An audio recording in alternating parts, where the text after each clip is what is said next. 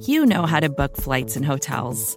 All you're missing is a tool to help you plan that unbelievable travel experience. That's why you need Viator. Book guided tours, excursions, and more in one place. There are over 300,000 travel experiences to choose from, so you can find something for everyone. And Viator offers free cancellation and 24 7 customer support for worry free travel. Download the Viator app now and use code Viator10 for 10% off your first booking in the app. Find travel experiences for you. Do more with Viator.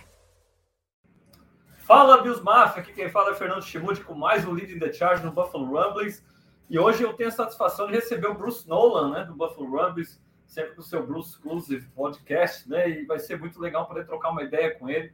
Ele que sempre produz tanto conteúdo legal lá no Rumblings e é, e é uma das vozes da razão né, entre a, a Bills Mafia aí no Twitter. Então vai ser muito bom trocar uma ideia com ele sobre draft, sobre free agency, né, o que, o, os prospectos de repente que, que melhoraram a sua posição com o draft aí relacionados ao combine, é, novidades sobre Matt Milano, troca do Dolphins pelo Jalen Ramsey. Nós temos bastante assuntos e eu tenho o, a, o, o Bruce apenas por 30 minutos, então eu vou começar a trocar essa ideia com ele e peço que a máfia aí vá mandando as perguntas é, no chat, à medida que a gente for é, conversando, a gente provavelmente vai responder muita coisa natural, mas o que não for falado, a gente eu, eu trago aqui para o Bruce e a gente troca uma ideia sobre isso também. Beleza, máfia? Hi, Bruce. Welcome to the Buffalo Rumblings podcast for Brazilian Bills Mafia. It's a pleasure to have you in, man. Oh, thanks so much for having me, man. I appreciate it. I'm a I'm a big fan, and I'm I'm ready to I'm ready to get it going. Awesome, awesome. Let me start asking you about what do you know about Brazil? Okay, because it's always a question that I wanna I, I like to to ask for for my guests because uh, Brazilian Bills Mafia really love the Buffalo Bills. Uh, we are really passionate. We were just just like you. We were suffering for a long time but we stayed for, firm and, and loyal, and now we're gonna uh, now we're starting to to enjoy it more, right? Uh, but what do you know about Brazil, and and what's uh, what's curious for you? Uh, thinking about today's episode and the participation of Brazilian Bills Mafia, were you aware about this love for the Bills here from Brazil? What do you know about our country? I was aware of the Bills Mafia in Brazil, and mostly be, I was aware of it because of the geographical data that is collected on my podcast. Awesome. So when I look at the demographic information on the podcast, I go, "Wow, I you know I do really well in London, for example, or Ireland," and I'm like, "Oh, okay, okay. Bruce exclusive is big in Ireland. Sure, let's go with that." And one of the areas that consistently got significant reach was in Brazil. Now I have to be very careful because I actually do know a little bit about the country, but I can't tell you why because of FBI. So I can't give away the reason why I know a little bit about the country. But um, I know, uh, let's say, say I, I, know enough. And obviously, you know, the, the, the Portuguese, and I'm a, I'm a big MMA fan, and a significant portion of people who are in the mixed martial arts community are Brazilian by nature. You know, yeah. there's an entire discipline of jujitsu based around Brazilian jiu-jitsu. And it's a big hub for that type of thing. And so I, I have some familiarity with the country, but I, I, can't really go significantly into depth with it because that would give me away a little bit. Awesome, awesome. I was ready to have a joke about, oh, Bruce, you forgot to open your camera, but uh, I, I I quit on it. Okay, it wasn't at all. okay, awesome, man. So uh, let's start talking about um, our subjects for today. And I would like to start talking about the, today's news, right? Because it's fresh with Matt Milano's deals, the contract uh, extension, and, and freeing up some cap space for, for the Bills to work with. It's just the start. It, it actually started with a big move for Tim Settle, right? And now uh, Matt Milano opening up six million. Uh, uh, Brandon Beane must be more, must do more, right? Because we need more space to work with during free agency. But how do you see this move extending Milano? Some people think uh, it's uh, uh, uh it shows that maybe Edmunds is gone. Other people think no, it's it's opened up space and now we can pay Edmunds. How do you see this move? What do you think about it, Bruce? I see it as a, a dual move because they could have opened up the exact same amount of cap space by just restructuring Milano's deal and pushing that cap hit out further. So the fact that they decided to do it via an extension is interesting because they didn't have to extend him to get the cap space. It's not a situation like a Daquan Jones where if you want to get relief from Daquan Jones, you have to make an extension to do it because he signed a two year deal. Last year was the first year. This year's the second year. If you want to get cap space, you have to extend him. Matt Milano, you didn't have to do that. You could have restructured him and achieved the exact same amount of draft space, but they decided not to. They decided to do it via the use of an extension. So the fact that there wasn't an extension solely for the purpose of cap space, because if they only wanted cap space, they could have just restructured him. But they decided not to. They wanted to extend him. That to me leans more toward Edmunds is not coming back versus he is because they want to make sure that they have somebody in place meaningfully for a long amount of time. Now, there's been some rumblings a little bit that it also happens to line up perfectly if you were to take a linebacker in the first round of this draft. I would not be overly pleased if the Buffalo Rumblings, uh, Buffalo Bills, and the Rumblings community was reacting to a linebacker in the first round of 2023 NFL draft. But for me, it doesn't necessarily say anything definitively, but it does lean me more toward Edmunds is leaving versus Edmunds is coming back. Awesome. And yeah, same people uh, started to to guess about oh maybe Milano is moving to Mike position and getting the green dot and he's gonna call the plays and it would make sense if you think uh, Bernard is more in Milano's mode and maybe it would be easier to insert Terrell Bernard as in Milano's spot instead at the Mike position, despite all the all the talk about Bernard being really smart and a, a kind of captain of defense, kind of play caller of defense type of linebacker. Uh, but anyway, uh, both are still the same size and, and light, the lighter kind of linebackers, right? So, do you see any any situation where Milano can move to Mike or where Bernard can be this Mike? Because I've talked here, Bruce, like if being spent a, a, third round pick on a guy that is stuck behind Milano and should be stuck there forever, it's not a good allocation of a third round pick.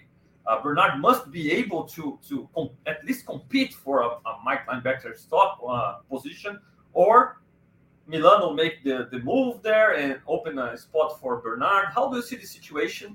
Uh, because adding another light linebacker there, and, and we know Ed Oliver is already undersized. So, do you think is, is it possible to, to go this direction, or do you think maybe if we, we can uh, replace Oliver, who must uh, who, who, might be a trade candidate with this situation about last year of his deal, uh, comments on Instagram about wanting money, wanting to get paid maybe being needs to have a decision made on, on Oliver. And if you book up the defensive tack, tackle position, maybe you can make this change, downgrading a bit in size at linebacker and, and booking up the defensive tackle. How do you see this dynamic? Is it possible?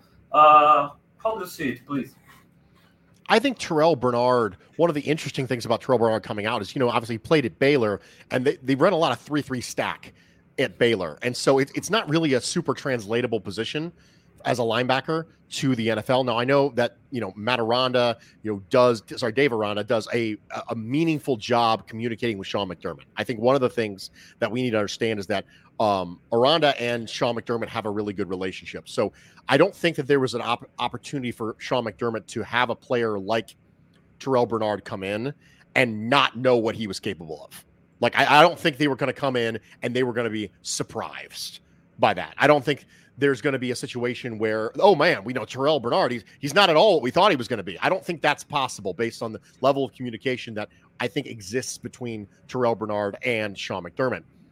I do think Terrell Bernard could very easily take Milano's spot from a stylistic standpoint. Now, obviously, I say easily as if somehow he's going to be that caliber of player. That's not the case. But there is a line of thinking that Matt Milano got this extension because he's going to get a green dot next year, and he's going to be a play caller for the defense instead of Tremaine Edmunds. Like that's a that's a, a reasonable thing to talk about. Now, there isn't a significant difference between Matt Milano's role and Tremaine Edmunds' role in the Bills defense. If you listen to former linebacker Lorenzo Alexander, has flat out said that in Sean McDermott's defense, there isn't a significant difference between those two roles. So having Milano move over to fill Tremaine Edmunds' spot and having Terrell Bernard backfill as a starter, I don't think that's unreasonable at all. It's one of the things that we kind of kicked around last year when we were trying to make sense of the Bernard pick to begin with.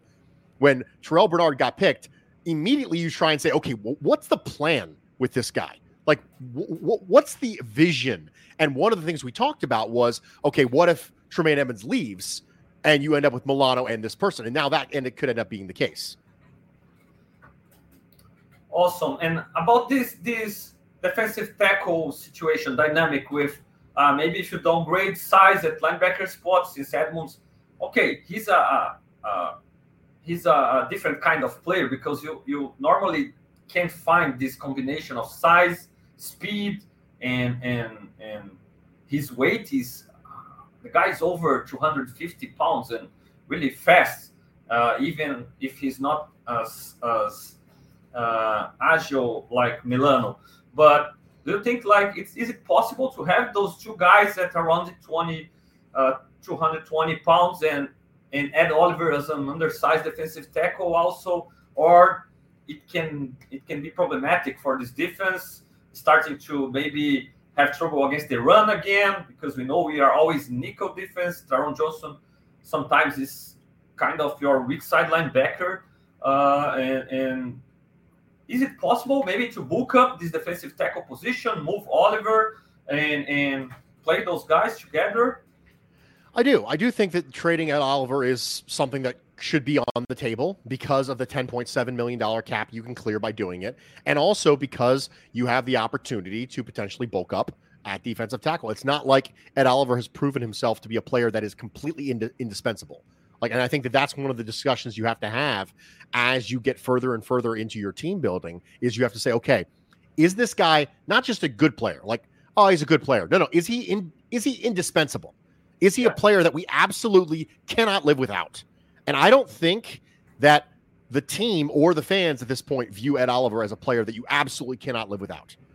And so when that happens and you have a player on his fifth year option, which is just sitting there dead money right there, it's just flat out $10.7 million. It's like tagging someone. You can't yeah. really move the money around. There's no way to be creative with the fifth year option. It is what it is. Bam, here's the money. So with Ed Oliver, you you have the opportunity to potentially move him. Now, if you move him, you have to understand you're creating a hole. There is nobody there. Jordan Phillips is on a one-year deal. He might not be back. So you have zero three techs that you are comfortable with playing if you move Ed Oliver. So I'm not interested at all in moving away from a completely reasonable player unless you are absolutely sure that you have something lined up to do it.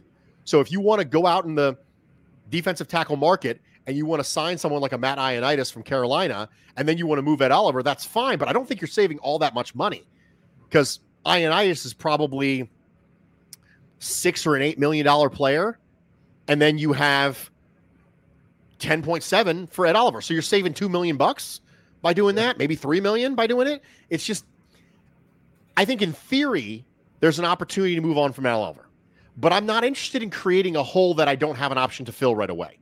So if they can fill it, great. We can then move off of Ed Oliver. But until then, we might have to deal with the fact that, like you said, you are dealing with an impreferable size situation. You have a small three tech and two small linebackers behind him. I cannot possibly tell you. It's like it's like the def- the middle of the defense is hanging on by a thread, and that one thread is Daquan Jones. It's like he's the guy who's holding the whole thing together. God forbid something happens to Daquan Jones like he did before the Cincinnati game and bad things happen because I don't want to live in a world where Daquan Jones is not the starting one technique and I got to go back to what I had before. So if you're going to have two small linebackers as a small three tech, whoo, you are asking a lot of Daquan. Absolutely. And one thing that I always have in the back of my mind, I keep it in mind uh, about obviously Brandon Beane wasn't really in charge, but he was part of that, and even uh, McDermott was part of that at Carolina when they drafted defensive tackle in the first round three years in a row, like Star Lotulelei and then Kawann Short and then Vernon Butler, who was there too as a Bills player. And they did it three years in, in a row. And, and with this Ed Oliver situation, uh, I don't know, man. Maybe they, they can go that direction and, and try to, to draft another another defensive tackle early to to be part of the rotation. They restructured uh, Settle. They have the Daquan Jones. Jordan Phillips probably could be held with a, a, a, a cheap deal, maybe with a lot of incentives. And and to be honest, uh, I think when Jordan Phillips is healthy, maybe not with the consistency you want, but he can be as dominant as Ed Oliver when he flashes too. So with this this cap uh, figure, I don't know, man. I don't know if they they don't do a shake up in this defensive tackle rotation. Uh, I think it could absolutely happen. I think that one of the things I think Jordan Phillips has proven in the last year is that he's so much better in a rotational role. I mean, he's a high energy guy, and I think having him in a rotational role is going to be important. I think um, Raphael says in the comments that Tim Settle did not look ready to have a larger role. Tim Settle is also fighting an injury this year as well. So I, I, I don't think we had an opportunity to see the Tim Settle that we thought we were going to see. And so you could look at Tim Settle and say he's the backup three tech moving forward. But I'd like to see Tim Settle healthy too. I really would. I also think he was there was a little bit of miscasting. I think a little bit like Quinton Jefferson when Quinton Jefferson was here. Yeah. He was kind of forced to play a little bit out of position. I think Settle was forced to play a little out of position this year too. I'd like to see him in a more penetrating role, and I'd like to see him healthy. Awesome. Uh, okay, we have a question here about uh, if you think any splash plays are going to be made. Leo Carneiro is always with us, and he's asking you about. Brandon Beane already was on record saying that we won't have splash moves, but it can change at any time, right? Uh, he compares to Von and Diggs. What do you think? Do you think the Bills can make maybe make a trade for somebody? Uh, Derrick Henry is out there. A lot of conversation about Derrick Henry. Uh, DeAndre Hopkins. Is there a move that you you think you would would made in Beane's place, or or a move would you like in the trade market? A big a big time move. I don't think a big time move is coming. Um, the reason why I don't think a big time move is coming is because I think that you've seen every other year kind of a gigantic move. You saw the Diggs move, and then you didn't see it in offseason. Then you saw the Von Miller move, and now we're kind of recovering from that. So I don't think you're probably going to get a splash the way that you got with Diggs or Von, and that's okay because you acquired top 10 players at their positions. I mean, that's not something that happens every offseason where you acquire a top 10 player at their position with Stefon Diggs and then with Von Miller. And so I think it's okay that there's not going to be a splash move. I don't think. If you were to poke me and say, Bruce, in a perfect world, who could you get? The New York Jets are not going to move on from Elijah Moore. They've made that very clear, and they wouldn't trade him in the division if they did.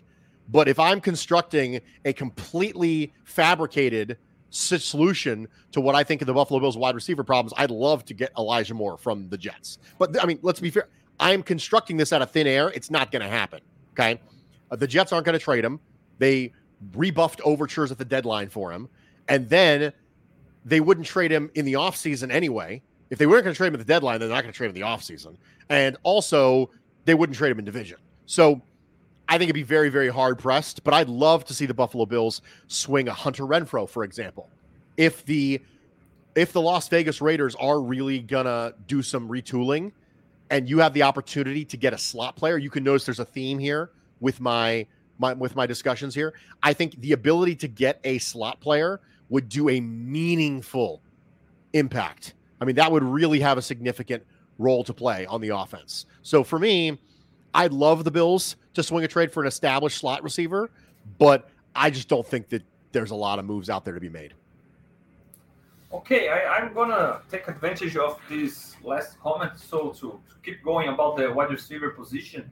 And uh, do you prefer a, a, a, proven slot guy being added or a, a guy who can play outside?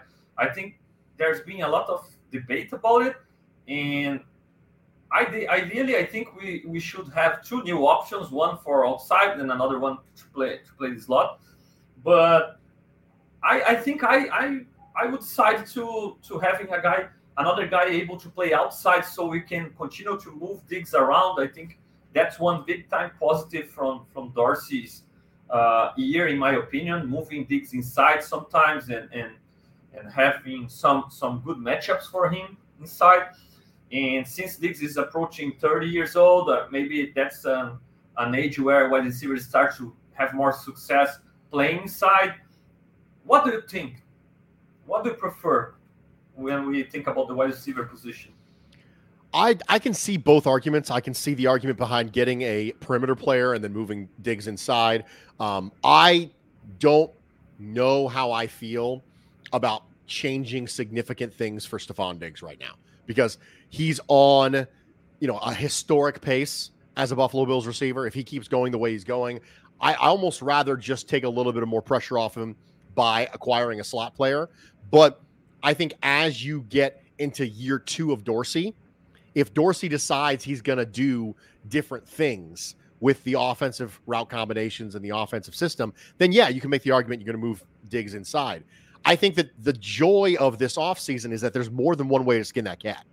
If you got a perimeter receiver like you're talking about, and you decide you want to play Diggs more inside the slot, I can totally see the logic there.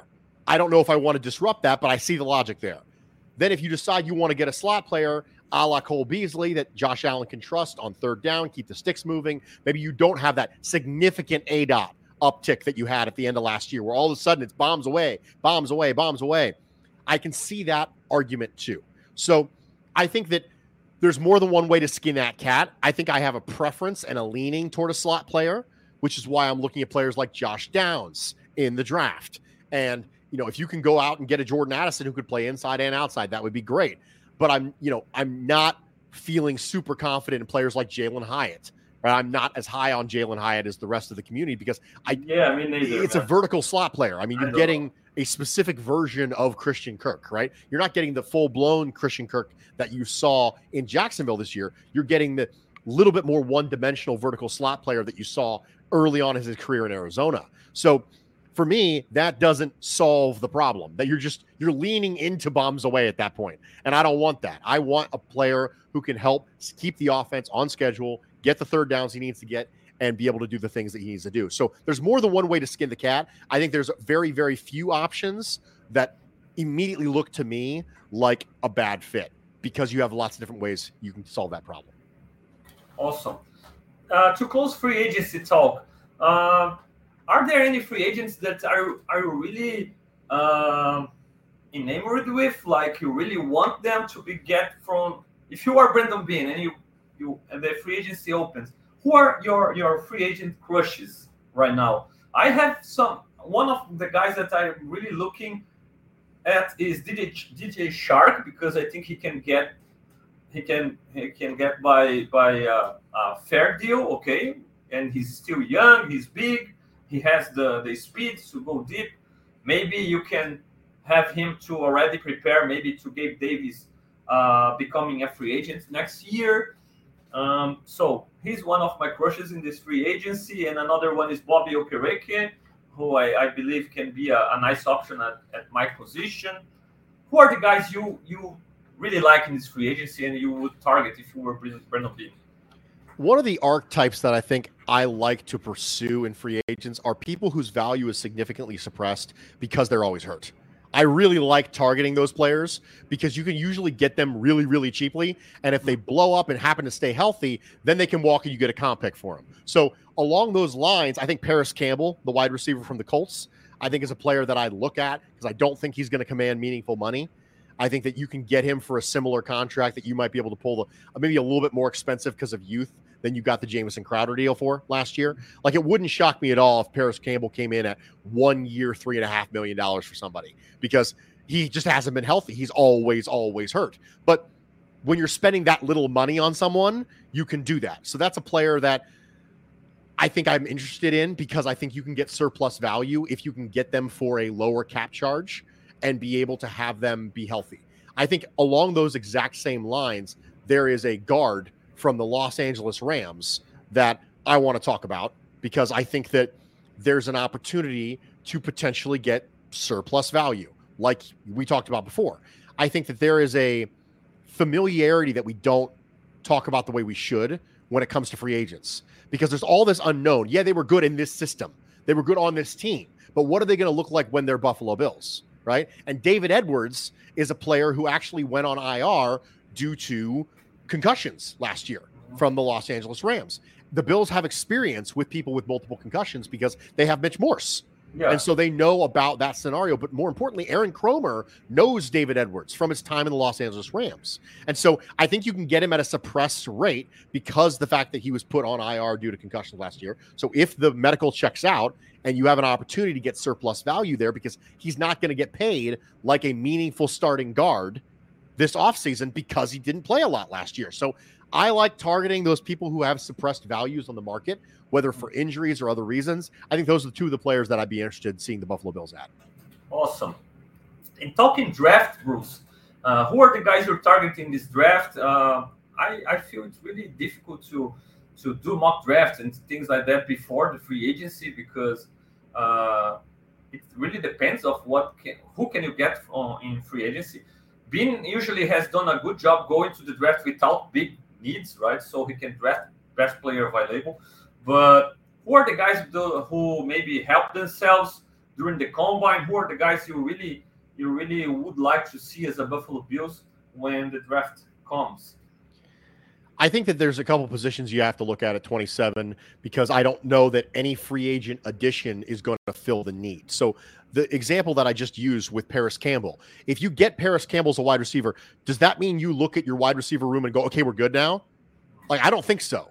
I don't think these are those types of players that you consider that hole filled. So then, if you have a player like Jordan Addison who falls to you at 27, which he had a little bit of a disappointing combine, not for me because I didn't, I didn't think he was a super fast guy.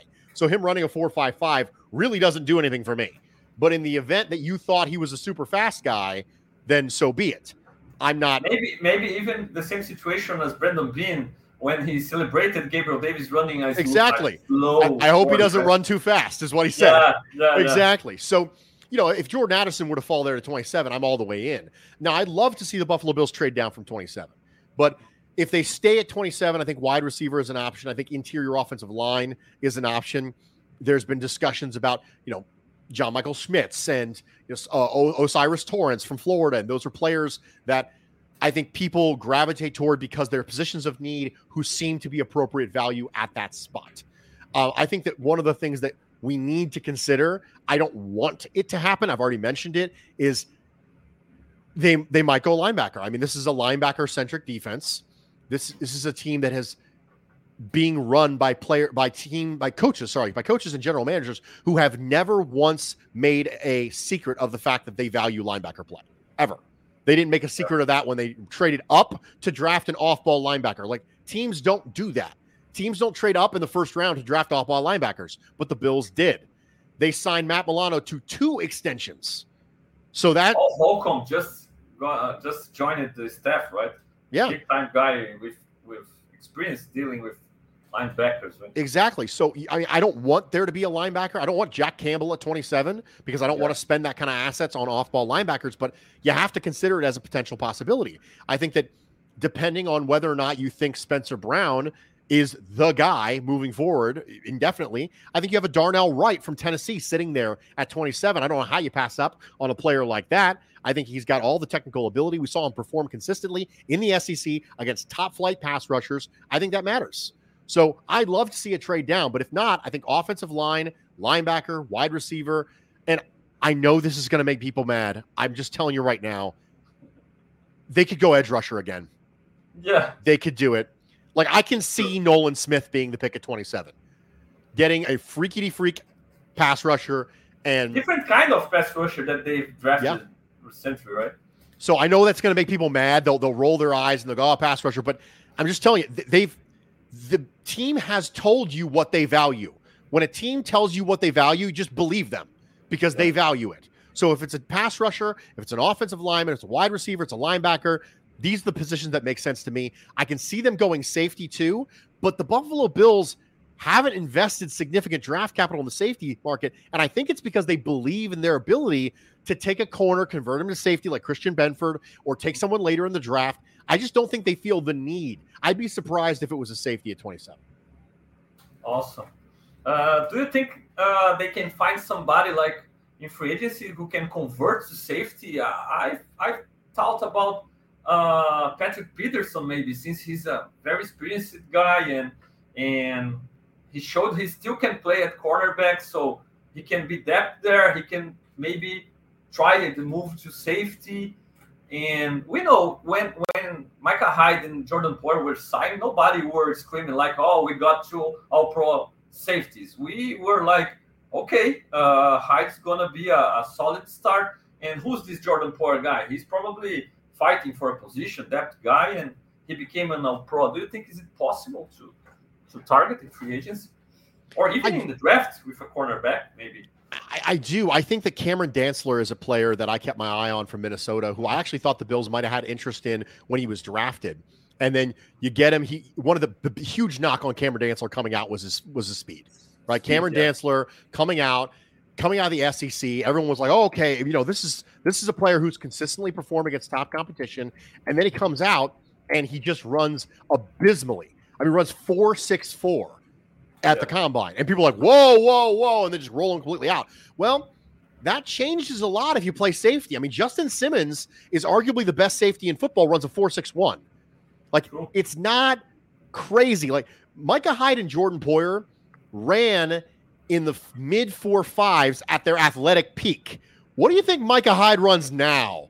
Like yeah. many, many years later, I think Micah Hyde probably runs in the four sixes right now. True. So True. if there was a corner who I thought you could sign and convert them to safety, it'd probably be Cameron Dantzler.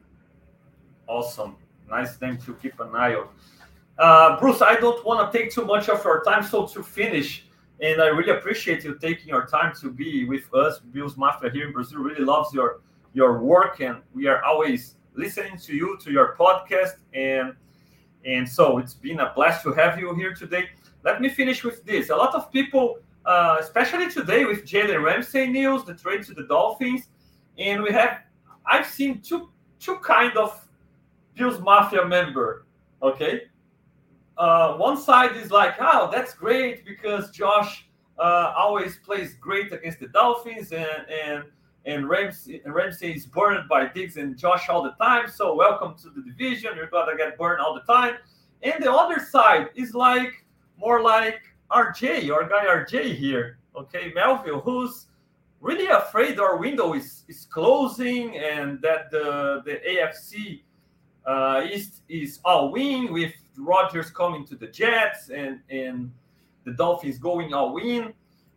I, I I'm more about in the middle of both. I think we've been there, right? We we've been there as the team trying to to fight against the Patriots and and adding Mario Williams, adding adding Rex Ryan as head coach and, and trying to make a splash to, to fight against New England. And right now, we are in New England's place, right? And, and the Dolphins and the Jets and even the Patriots, they obviously they always coming. They are always trying to beat us and and they're gonna make a run for our money at some point, no doubt. But how do you feel about those moves, about the Dolphins moves and, and the Jets moves? and the Bills going forward in the division? I do think that the Buffalo Bills are the hunted right now, but the addition of Miami's defensive coordinator in Vic Fangio matters a lot more to me than the Jalen Ramsey move. The Jalen Ramsey move is is fine, right? Jalen Ramsey wasn't himself last year, but he's still a good player. Like he's still a player that I think is a good player. I don't think he's that elite lockdown coverage corner that he was earlier in his career in Jacksonville and earlier with the Rams, but I still think he's a good player. But Vic Fangio is a really, really good defensive coordinator. And that is a significant upgrade, in my opinion, for the Miami Dolphins. So, of all of the moves that have been made thus far in the AFC East, and there haven't been many of them, I think that Bill O'Brien going and becoming the offensive coordinator for the Patriots and Vic Fangio being the defensive coordinator for the Dolphins are the most significant moves. It wasn't personnel, it was coaching. And the reason that is, is because the Patriots offense was abysmal last year. It was yeah. horrendous. And it was not very enjoyable to watch. I, I did some some studying of the Patriots offense before they played the Buffalo Bills, and I just did not enjoy watching it. Not because it was really good and I was scared of it, because I was like, oh, this this is not mm. going well. And Bill O'Brien, say what you will about him, I think is a good offensive coordinator. And so I think the most significant additions, I think we have a ch- tendency to focus on the people, as in the players, but we miss it as the people, as in the coordinators. So for me, those are the more meaningful moves. So I, I, I'm not I'm not shaking in my boots. The Bills have the best quarterback in the division, and I think they have a really good coach, and I think they have a really good team. I'm not shaking in my boots, but I never really thought it was going to be a walk in the park. I, I, never walked around like somehow the Bills are going to dominate their way through every single AFC East game forever. So I never operated in that assumption. Because I never operated in that space, I'm not now freaking out. Like I always thought it was going to be a dogfight.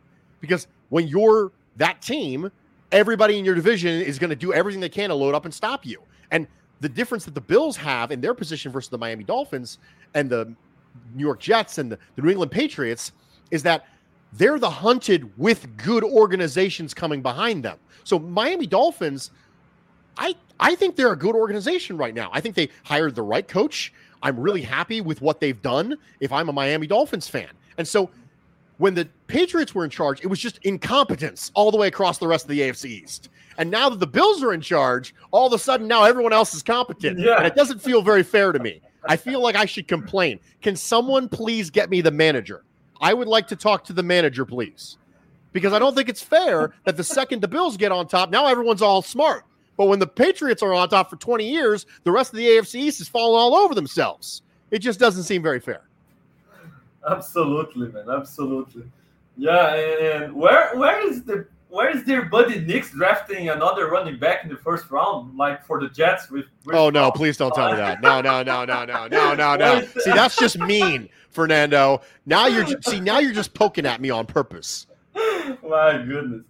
Okay, and Bruce, about the running back position to close it out. Okay, uh, you've you've been vocal on Twitter against running back, and and I kind of agree with you. I've been there and my expectation for this draft was like, okay, undrafted guy, undrafted free agent, later, right after draft, and as a compliment to Cook and let James Cook, right? But man, I've been a Texan Texas Longhorn fan since Vince Young uh, killed it on that Rose Bowl, you know. So mm-hmm. Bijan Robinson is my guy, man. And, and if Bijan is there, I have a big time problem passing him because I really believe he, this guy is generational. Uh, how what, what in your opinion what can you do about the running back position so it's good enough to the bills to to compete and to take out the burden of, of the josh shoulders a little bit i think the way you take the burden off josh's shoulders is you invest in the offensive line i think that's that's the key i, I want to invest in the offensive line i think that every single year we have some seventh round pick or undrafted free agent who comes in and behind a good offensive line with vision and contact balance, even people who are freaky freaks end up performing well. James Robinson did it. Isaiah Pacheco did it. Every single year, there's somebody out there who just proves over and over and over again that you can get running back production without needing to invest meaningful draft capital by doing it. And you not just good, you can get very good run game production without needing to do that. And so I'm not saying Bijan Robinson is a bad player. No, of course not. He's a great player. Bijan Robinson is one of the best running backs I've ever looked at ever in the draft class. I think I, I think he's better than Saquon Barkley coming out. He's better than Fournette. He's better than Ezekiel Elliott. He's one of the best running backs I've ever seen from a college standpoint. That doesn't mean I want to draft him at 27. fair enough. Fair enough. Bruce, I really appreciate man uh, you taking your time being here with us it's been a blast and, and and the doors are always open so you, when you want to be part of the leading the charge you know you can just text me and i will be in touch for sure and texting you so you can make another appearance in the future really appreciate it man oh thanks so much for having me fernando i really appreciate it man Okay, do you have any? Can you tell uh, Vibuse? So go, it's over or version of Go Bills is Vibuse. Say that again. What do you want me to say? Vibuse is our version of Go Bills. Vibe. Vibe. Vibuse. Yes, perfect. Thank you, Bruce. I, I will continue a little bit in Portuguese. So, and I really appreciate you you taking your time. See you. Have a good one. More to dos, less time, and an infinite number of tools to keep track of. Sometimes doing business has never felt harder, but you don't need a miracle to hit your goals. You can just use HubSpot because their all in one customer platform can make growing your business infinitely easier. Imagine this high quality leads, fast closing deals, wildly happy customers, and more benchmark breaking quarters. It's not a miracle, it's HubSpot. Visit HubSpot.com to get started today. Support for this show comes from Vanta.